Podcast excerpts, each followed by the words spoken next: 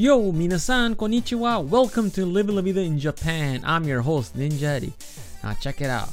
Today I just found out that the Japanese government is going to start giving newlywed couples six hundred thousand yen to get married. You heard me right. six hundred thousand yen.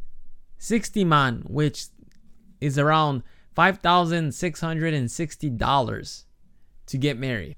Can I please get that sound effect? Thank you.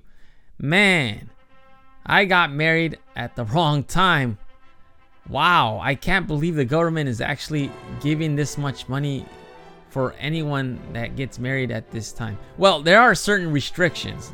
I'll clarify those in this podcast, but man, they're giving away sixty man to get married. Wow. You know, because as I said in the previous podcast, Japan has uh, a low birth rate. You know, not many people are getting married. You know, people are just wanting to live alone and be single the rest of their life, which is fine. There's nothing wrong with that. But I think with the government offering this much money will entice people to actually tie the knot and decide to start a family. But I mean, who knows? Man, if only if this was in twenty seventeen, I would have been, you know, over five grand richer right now. You know, the new program doubles the newlyweds that are currently able to receive, you know, some type of help. You know, currently the grant is only offered to newly married couples in which the husband and wife are thirty-four years or younger. So that is right now the current uh, rule. You have to be thirty-four or younger and have a combined income of four point eight million yen or less.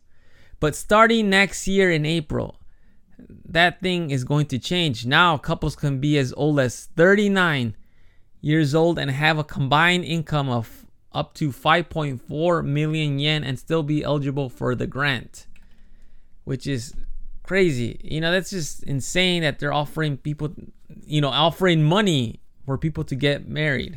I'm curious to all my listeners out there, if the government right now offered you over five thousand dollars or sixty man to get married, would you tie the knot? Would that make you want to tie the knot with your significant other?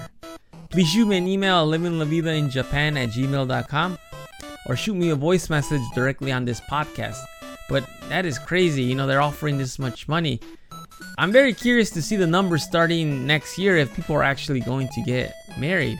I mean, like I said, Japan has a very low birth rate. I think it's ranked second as the second oldest uh, country by average age in the world, if I'm not mistaken. I remember I did a podcast about that, you know, about a year ago. And, you know, I discussed that. But I don't know. It's just crazy that the government really is trying to get people to get married and start families and make, you know, the population of Japan grow and be younger. Anyhow, that is all for today. You are listening to Livin' La Vida in Japan. I am Ninjari. I will talk to y'all later. Hasta luego. Mata ne.